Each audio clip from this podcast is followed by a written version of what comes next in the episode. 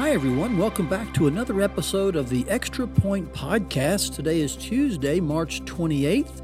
My name is Todd Stiles. I'm one of the pastors at Ankeny's First Family Church. I want to welcome you to this episode. And on the Extra Point Podcast, we always take some time, mostly every Tuesday, to look back at the previous week's uh, text or topic and bring some further insight, additional application, even some further observation. And so today I want to bring some personalization.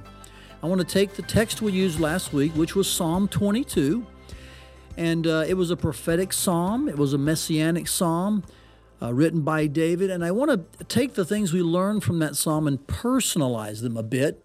You could say apply them further. I want to um, kind of make some concluding statements and observations that will help us kind of take all that we learned last week, all that we sensed and experienced from God's Spirit as He illuminated the Word for us. And I want to put those in some, maybe some uh, ownership statements, some things that we can nail down, tuck into our heart's pocket, and, and just carry with us as we think about that psalm. Again, remember, there were three main words that we looked at last week that the psalm seemed to um, uh, follow or at least unfold in front of us. The first, of course, the idea of suffering in the first 21 and a half verses. And then, of course, in the very last part of the 21st verse, there's this three word exclamation that he was, you know, uh, experienced a rescue by God. God answered him. That would be the idea of salvation. And then, of course, uh, the remainder of the chapter is about how he shared this wonderful news of God's saving work. So we use these words suffering, salvation, and sharing as kind of a roadmap for the psalm. And of course, it not only is from David and speaks generally about some of his experiences, it obviously points to Christ. It's a very prophetic psalm, what we call a messianic psalm. And Christ experiences as well, not in a saving of his soul as if he needed that, but in a saving of his human life through the resurrection. And so we saw these three words both historically and prophetically. And I want to take a few moments now and, and give you three statements that I think will help that psalm um, be personalized uh, in your life and mine. Here's statement number one God is faithful and solid even when I feel forsaken and suffer. If you recall, much of the first 21 verses were about David and his general sense of suffering and running for his life when he was um, running from Saul. And so these were as uh, they were also prophetic words, and many of them much more specific about Christ's future crucifixion than they were even about David's current situation. Regardless, uh, what we know from those verses is that even in the midst of all of that suffering, when both at times felt forsaken, God was still faithful. God was solidly uh, unchangeable and dependable. And so David kept trusting, even though he kept crying out, he kept praying, even in his lamenting. Um, and so we can, uh, in equal measure, and just like uh, David and our Lord, we can continue to trust even in times when we feel forsaken, when we are suffering. Our Savior did walk the death march for us. He suffered, and God did answer in the resurrection. And so the result was that we have received salvation from our Lord's suffering. It paid the price uh, concerning our sins. And, and so now we can be saved through Christ's death and suffering. And so this is important to remember that God is faithful. He's solid. He answered prayer then, He will answer prayer now. We often aren't sure how or when, but God is faithful. He will remember, He will answer. So just hold on to this statement that we draw from Psalm 22 that God is faithful and He's solid, even when I feel forsaken and often suffer.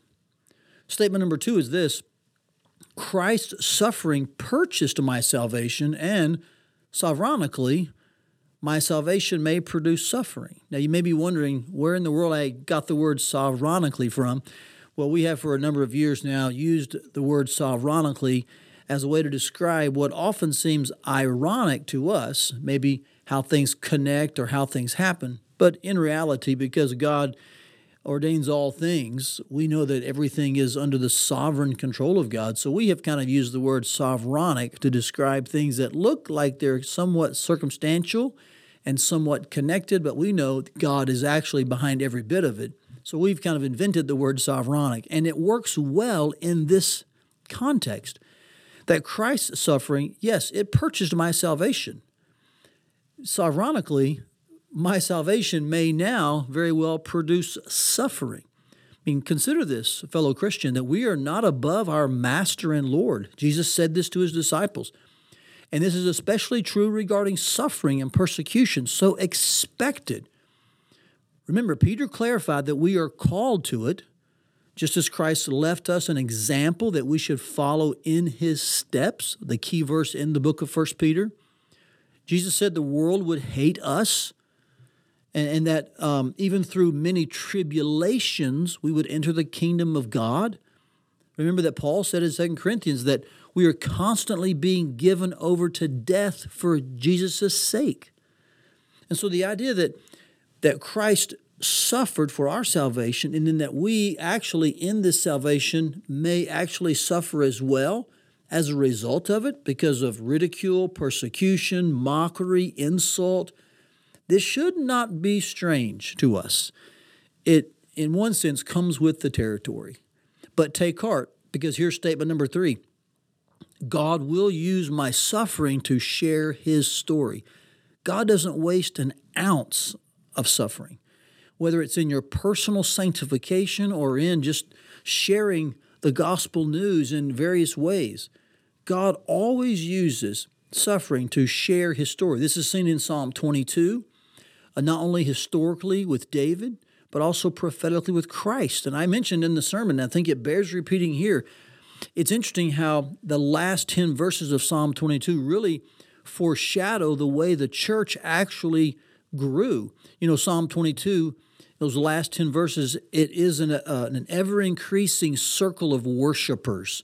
It moves from immediate Israel and then to those who are part of Israel but not Jewish, and then it moves to the nations, and then to those who have yet to be born. And you kind of see this in Acts unfold when it goes from the Jew first, then to the Gentile. You see this in the first 10 chapters, um, at least probably the first 13 chapters, where it goes from Jerusalem to Antioch, and then, of course, to the ends of the known world. And remember, all of this was precipitated by the suffering that began, the persecution that began in chapter 8. So it's clear uh, prophetically in Psalm 22, historically in, and I was even anecdotally in Acts chapter 1 through 13, that God does use suffering to share his story with all kinds of people. This is delightfully soul stirring news. This gives us incredible confidence that, that what men sometimes intend for evil, God intends for good. And to finish Genesis 50 20 here, the last phrase is the saving of many lives, all the way back in Joseph's day, when all those events were meant to harm him and do him in and bring him, um, you know, evil. God was using every bit of that suffering to share the news with others and to save many people. I would remind you of this one last illustration of those three statements. It's Paul's own story in Philippians. For those who attend First Family, we will be getting into Philippians uh, just after Easter. And listen to how Paul talks about his suffering in uh, an imprisonment. He actually says in Philippians 1, verse 12, I want you to know, brothers, that what has happened to me has actually advanced the gospel. Isn't that amazing? And, and the inclusion of the word actually here is an, uh, an indication that, that Paul is aware his readers weren't thinking this way. They were thinking Paul's in prison, and so it's a detriment to the gospel. It's an impediment. But he says, no, actually, my suffering is actually advancing the gospel. The whole imperial guard now knows. Other folks are more motivated to share Christ in their situations. And it just goes to show us that often our salvation does result in suffering, but that very suffering is often the platform that God uses to share the story in a wider and greater way. So I just trust you'll find uh, continued uh, um, inspiration and meaning and motivation from Psalm 22 in the middle of suffering that God will hear you. He does answer us. He is aware, involved, faithful, solid, dependable.